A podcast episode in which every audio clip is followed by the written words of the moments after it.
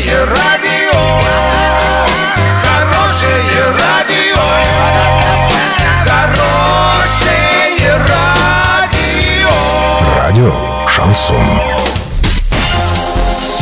Новостями к этому часу Александра Белова. Здравствуйте. Спонсор выпуска магазин «Строительный бум». Низкие цены всегда. Картина дня за 30 секунд. В регионе на учете в полиции состоят более полутора тысяч детей и две с половиной тысячи неблагополучных родителей. Морское сообщение Сахалина с материком закрывается из-за циклона.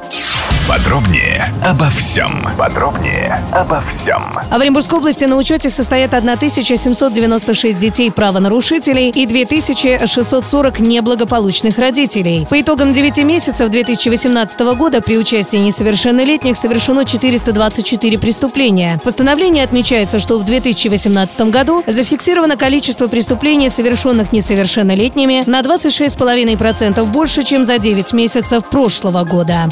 Паромную переправу с Сахалина на материк закрыли до четверга, сообщает РИА Новости. Это связано с прогнозируемым синоптиками циклоном в Татарском проливе. Отмечается, что паромная переправа Ванина-Холмск может начать работу как раньше, так и позже 17 января. Все будет зависеть от погодных условий.